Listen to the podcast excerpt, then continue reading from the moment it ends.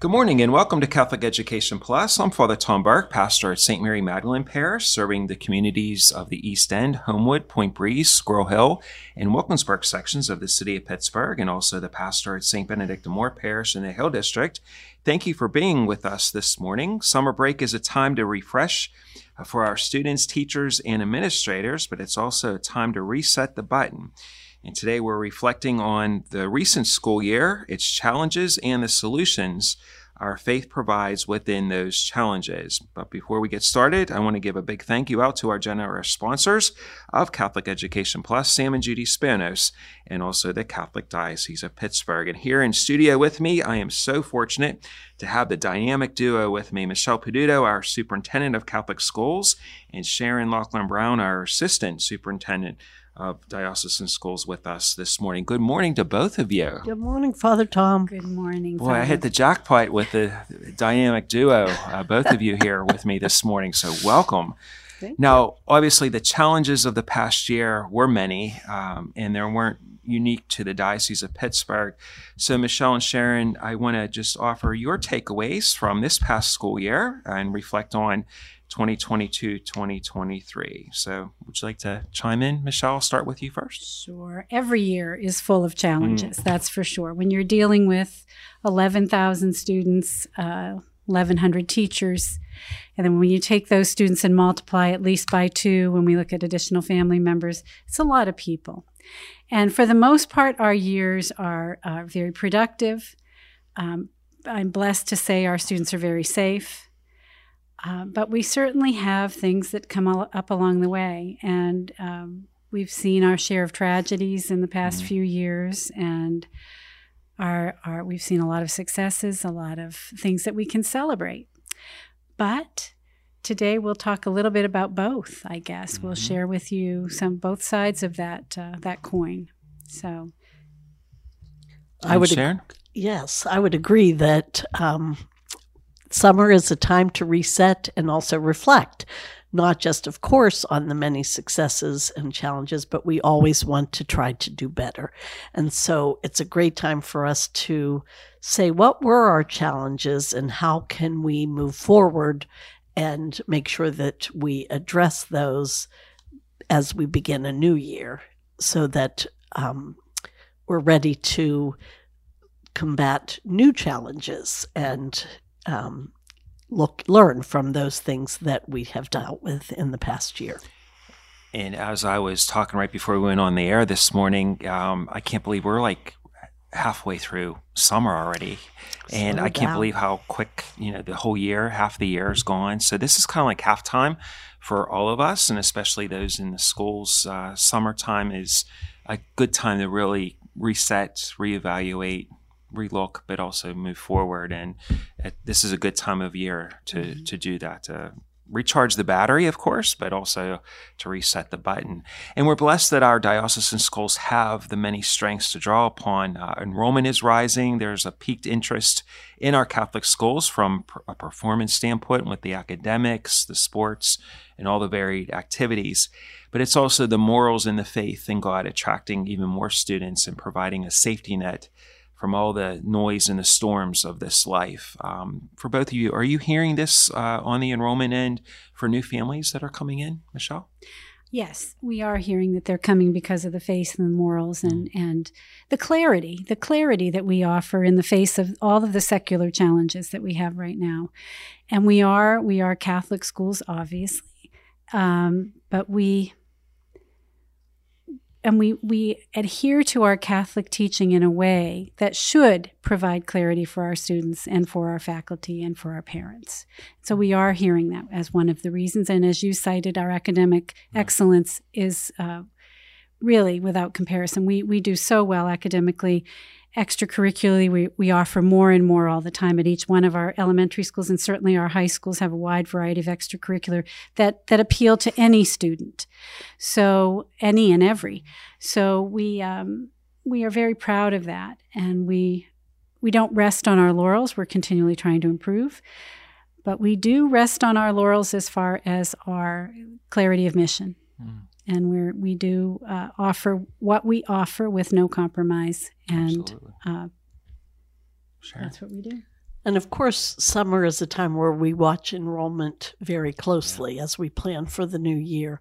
And so, just like we are, our families, we know it is um, a difficult challenge, um, that there are sacrifices to be made, and we're continually trying to make sure that the product is well worth those sacrifices and try to help our families by looking for all kinds of new ways to help with financial um, aid tuition assistance for them.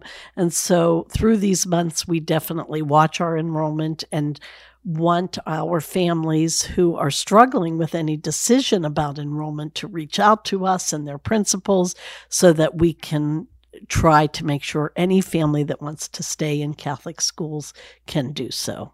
That's important too. That's uh, obviously we never want to turn away people because of uh, their financials, and if they really want a good quality Catholic education in a loving, safe environment, um, there's a will, there's a way. We'll we'll help you. And um, I have three schools in my two parishes, and I was at Sister Thea Bowman in Wilkinsburg this past week talking to our principal, Dave Barr. And in the uh, office, they have uh, all the sheets of each of the classes, classes and enrollment is, ri- is rising in Wilkinsburg, which was really great to hear that people are coming in and really they're shopping. They, they want a good alternative. Uh, obviously, there are many choices where I am in the East End, but they really want that good quality Catholic education, safe, loving, nurturing environment. And that was really good to hear uh, from where I'm at um, over here in the East End that uh, people, there are options available, and we never want to turn people away just because of the cost. And we give them that option. Absolutely. Now, now uh, Sharon and Michelle, swatting uh, school security and social media, of course, were among the big three challenges that impacted us at home this year, literally right down the street from me uh, in Oakland. It was a mirror of what is happening, unfortunately, around the country. Uh, we saw the swatting incident at Central Catholic that also affected Oakland Catholic, which is right up the street from the two schools. And while these are not new issues, they're unlike anything that we've dealt uh, as kids. And they're causing uh, massive disruptions, trauma, and anxiety. How did we handle this? And what is the faith solution? And where do we go from here? So I, I, think we handled it very well when it happened. As as uh, we all remember, that was quite a shock mm. when schools started getting these messages, and and they knew very early on that this was some kind of a hoax. It was something that was happening in multiple places, but you just never know what the ultimate purpose is for this type of activity. So we everyone followed the exact plans that they had in place. We were complimented both at Oakland and at Central mm-hmm. for their ability to do so. And we, we had other schools that we put on a soft lockdown because of this, just the, uh, the warnings, the, the messages we were getting at Central and Oakland. So we actually put all our diocesan schools on soft lockdown just to be on alert. Um, I think we handled it very well. Again, you learn from every single incident and we correct sure, immediately from that. We had wonderful professionals on hand. Some, in one case, we had someone there that day that was consulting with the administration on security and got to be part of this whole thing wow. and walked away saying, You did a great job, which is, you're hearing that from an expert. So, so that was very good. But it also arises the anxiety of parents. And I understand that completely. As a parent, as a grandmother now, um, we're very sensitive to that. We should be. While it is rare that it happens in any school, it does happen. And it uh, this came on the heels of the Christian school in Kentucky. So, um, so we were hearing from many, many parents about different ideas that they thought would improve the security of their particular school. We are happy to say that we will have a diocesan security coordinator. Mm. Uh, and that will trickle down through our schools as well. And that will be in place, we hope, by the fall of this year to, to look at all those pieces because while parents are well intended, their suggestions are not often exactly what's needed. Um, it's often it's a quick quick fix. You know, it's putting film on windows, it's doing different things, but without un- seeing the big picture, it's hard to say that's the best thing to do. So we are working on those things. What are the best things to do to keep our students safe and secure? I think that definitely we're all excited about the hiring of the diocesan security person who can work with us, just with our parishes and all of our schools. And I think as far as moving forward, again, learning from that, I was recently talking to a parent of a student um, at Central, and she reminded um, me that many of the students, even though help was available initially, that we want to be mindful of those students who may not necessarily be able to be um, forthright about mm-hmm. what kind of anxiety that caused. And so for us to be aware as we start a new school year that some of that may come back because it really was a very traumatic um, experience for those kids. And through all of the great things that came from it about how we were able to we did so well for it. We don't just say, okay, that was then and it's over. We just continue to try to be aware. And that was a good reminder that some of these kids may need some ongoing reminders Follow of up. their safety. So, mm-hmm. all right, we're going to have to take a break. We have lots more to talk about. You're listening to Catholic Education Plus with Father Tom Burke here on KDKA Radio. Welcome back to Catholic Education Plus. I'm Father Tom Burke, pastor at St. Benedict the Moor Parish in the Hill District and also at St. Mary Magdalene Parish in the East End. And this morning we are reflecting on the year's challenges and strengths of our uh, diocesan Catholic schools. And with me, I'm very blessed to have Michelle Peduto, our superintendent of Catholic schools, and Sharon Lachlan Brown, the assistant superintendent, uh, with us. And um, ladies, we were uh, talking about uh, the safety of our schools and issues like these all have contributed in part also to a nationwide teacher administrator uh, shortage. How do we attract uh, teachers and administrators who want to educate but also live and lead with faith in God? Well, I think we continue to put our message out, continue to put our mission out that that this is who we are and God does provide. I will say that. We are we are seeing an increased number of vacancies this year. We are seeing it in the teacher ranks and we are seeing it the administrator ranks. I believe uh, by the end of this month, without any further announcements, we'll have seven new principals at the elementary level. Oh. That's nearly, that's a little under 33% of our staff as a turnover. So a little under. It was more like 20, 25%, but that's still a significant amount for us. And we get those questions from parents. I do want to make sure parents understand we live in a different age. We live in an age where people do not stay in jobs like they used to. Our, our last um, religious sister, uh, actually, our last one just got reassigned to her home base in Philadelphia. And she was one of our younger religious. Mm-hmm. And so we were very sad to see her go. And then we had one other left, and she retired after 62 years of service. And I, as parents look at their own lives, people do not stay in jobs now. Now, when you add to that the security, um, the worries about security, even though it doesn't happen in your school, you're still thinking about the possibilities. You're still doing the drills. You're still there's still that responsibility that's placed on teachers. And there's a responsibility to be placed on teachers to be heroes we have that expectation that the teachers, that's a lot of pressure. It's a lot of stress.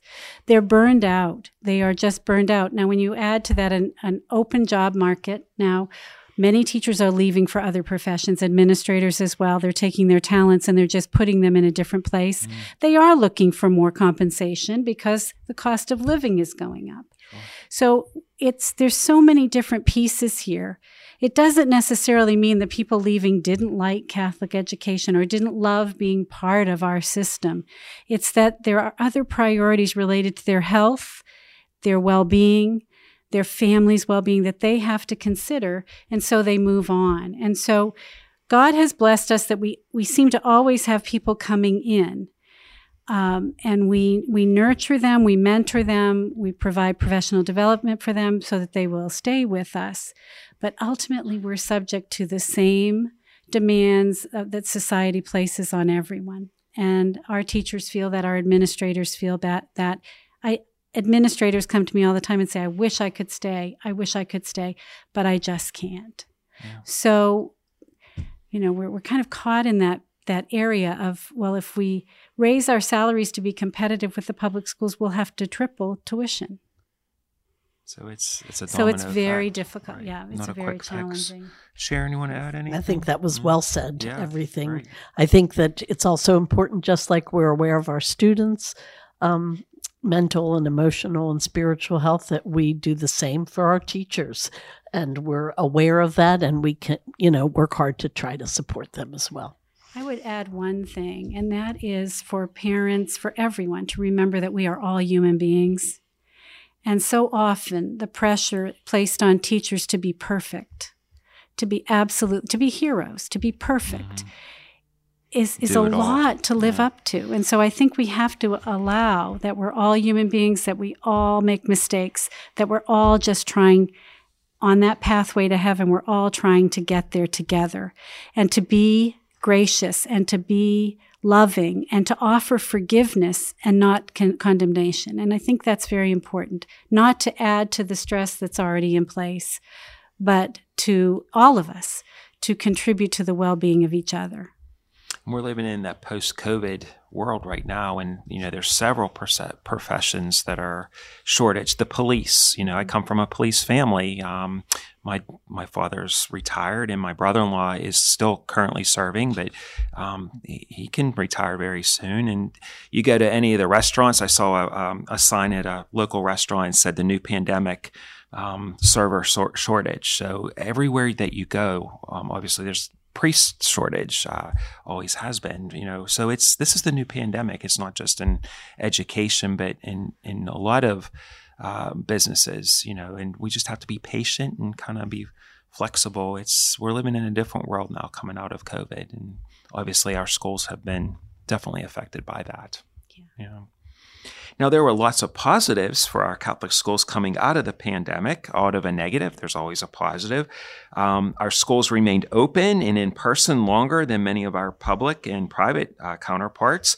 The diocese saw an influx of students whose families were looking for a new path of education, and some of the students came to us um, with learning loss.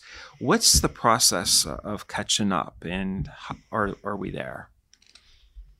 So I think that what's important is that we are constantly assessing our students, both our current students and those that are coming in.